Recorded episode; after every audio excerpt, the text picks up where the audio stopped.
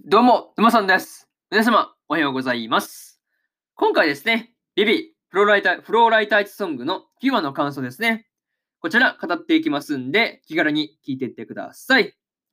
というわけで、早速ですね、感想の方入っていこうと思うわけですが、まずは一つ目ですね、まさかのグルというところで、まあ、まさかのね、柿谷とアントニオがね、グルだったっていうことが明らかになっていたわけですが、まあ、別々で動いているものだとね、まあ、ばかり思っていたんで、普通にそこはびっくりという感じでしたね。うん。いや、まさかこの二人が、まあこの二人って言ったらあれですけどね、まあこのね、双方が組んでるとは思わなかったんで、いやまあ普通にびっくりですよね。なんか別々の事件かと思ってたらそうじゃなかったっていう話ですからね。そう。まあ、その辺が普通にびっくりという話と、またですね、こうアントニオがオフィリアをね、乗っ取っていたっていうことの話がね、まあ深まっていったりとか、まあ、柿谷がですね、40年前のビビをね、呼び戻そうとしていたこととかがですね、こう明らかになっていくっていう、まあね、情報量の多さですよね。そう。なかなかそういうところがこう多くて、結構頭パンクしそうになるんですけど、まあ結構流れとしては、こうすごいこう、早かったなという感じですよね。うん。とりあえず情報量が多かったなっていうのをすごいね、まず感想として入れておきたいのと、まあ、またですね、こうそんな中でも松本がですね、ビビを助けながら、こうアントニオと柿谷のね、両方相手にまあしているっていうところが、こうさすがね、松本っていう感じですよね。そう。やっぱさすがですよね。こう、まあ、うん、なんて言うんだろうね、二方面同時展開というかね、やっぱそういうところがすごいなっていうふうに思ったりしました。まあ、しかもね、その時のこう、ビビと柿谷のね、戦いの方の動きがね、すごすぎて、こう、目から、目がね、こう画面から離せなくなるというか、そういうところがありました。いや、なかなかすごいですよね、あの戦闘シーンね。そう。いや、普通にすごすぎでしょっていうふうに思ったりしました。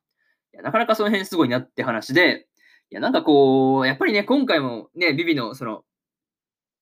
戦闘シーンの作画ですよね。やっぱりその辺がすごい凝っていて、まあ、やっぱりね、こう、目が離せなくなる、そういうね、まあ、戦闘描写が多かったなというふうに思ったりしました。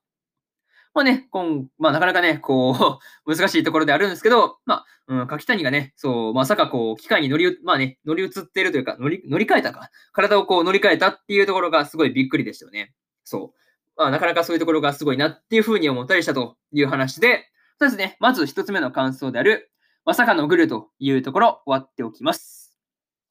で、次ですね、二つ目になるんですが、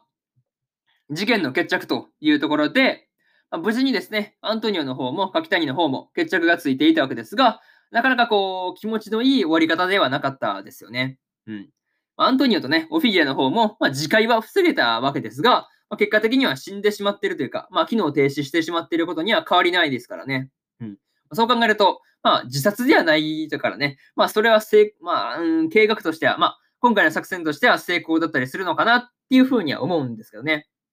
まあ、自殺は止めれてますから成功だろうとは思うんですけど、まあ、ちょっとね、こう、なかなか心境的には複雑ですよね。そう。なかなかそういうところが複雑だなって話で、まあ、この時のね、松本とアントニオの戦いですね。これがそのパートナーをね、見捨てたか、見捨てなかったかっていうこの対比になってるっていうのがね、なかなか面白いなっていうふうに感じました。それとですね、こう、松本とビビがですね、あの、シンギュラリティ計画を遂行するっていうふうにね、って言って、こう、柿谷とね、戦っていくっていうね、うん、ところがすごい、こう、その後の戦闘シーン含めて、あの、いいシーンだなっていうふうに思ったりしました。っていうかね、この戦闘シーンの作画がですね、あの、本当にこう、終始、こう、シンプルにすごすぎて、まあ、ついついね、こう、画面に見入ってしまうというところが多かったですね。うん。本当にすごいよね。こう、あのぬるぬる動くというか、あの感じがすごいなというふうに思ったりしました。本当にすごいですよね。カメラワークにせよ何にせよね。そう。やっぱその辺がすごいなっていうふうに思ったよって話で、えー、二つ目の感想、二つ目の感想である、事件の決着というところ終わっておきます。で、次ですね。三つ目に入っていくわけですが、最後の使命というところで、最後の使命をですね、果たすために、まあ、えー、歌っていたわけですが、この歌ってる時のね、あのアーカイブ上で、こう、ディーバがですね、あの閉じこもってるビビに対して話をしてるっていうところがね、こう、雰囲気的にね、いいなっていうふうに思ったりしました。この時のディーバがですね、後ろをね、後、後のことを、こう、ビビに託して消えていくっていうところが、こう、ただただいいシーンだったなっていうところで、ちょっとね、こう、うるっと泣けてしまうところだったなという感じでした。なかなかそういうところですよね。そう、結構こう、一心だったし、結構こう、うるっとくるところが多かったんで、まあ、結構泣いた人というか、まあ、ちょっとね、うるっとしたぐらいの人は多いんじゃないかなっていうふうに思うところですね。うん。まあ、そんなね、ディーバの思いを受けて、まあ、ビビがね、次回以降でどう動いていくのかっていうところが、すごくね、気にな気になるなって話だし、まあ、ビビがですね、こう、ディーバのように歌っていけるのかっていうところが、すごくね、鍵になってきそうという感じですよね。いかにもそういう感じがするんですが、うん。まあ、そういうところですよね。またですね、こうアーカイブ上でのやりとりの中で、こう、ディーバがですね、松本のことを私たちのパートナーという風に言ってるっていうところが、こう、なかなかね、好きすぎるんですよね。うん、ああいうのいいよね。そう。あの、私たちのパートナーっていう、パートナーはっていう風に言うところですね。やっぱりそういうところがすごいいいなっていう風に思ったし、なんかね、二人のパートナーになった感じがすごいいいですよね。こう、やっぱりね、なんだかんだこう、松本が信頼されてるし、なんかそういうところがあるなっていう風には感じましたね。こう、やっぱりね、うん、元々の形に戻るべきっていう感じではないんですけど、やっぱりね、こう、ディーバの言うところというか、まあ、そういうところ結構ね、ビビの心を動かしたんじゃないかな、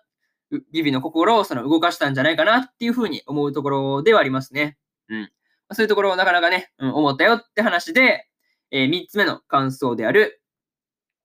最後の使命というところ終わっておきます。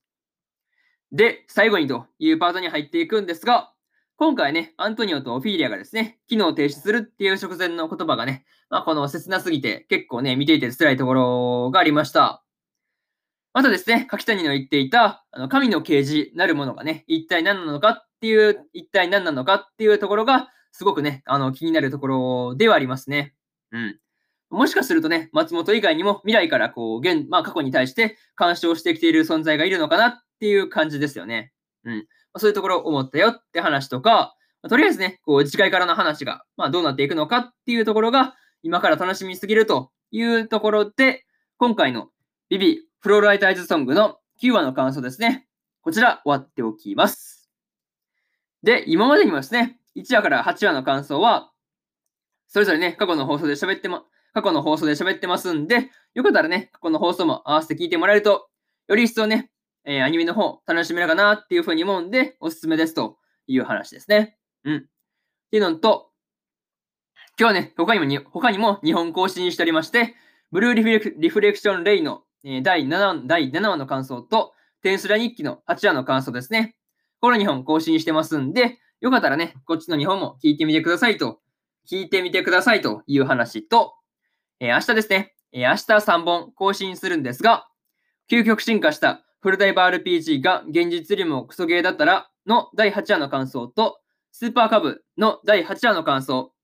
そしてですね、髭を剃る、そして女子高生を拾うの第8話の感想ですね。この3本を1、2、3と更新しますんで、よかったらね、明日もラジオの方聞きに来てもらえると、ものすごく嬉しいですというところで、本日3本目のラジオの方終わっておきます。以上、沼さんでした。それではね、次回の放送でお会いしましょう。それじゃあ、またね。バイバイ。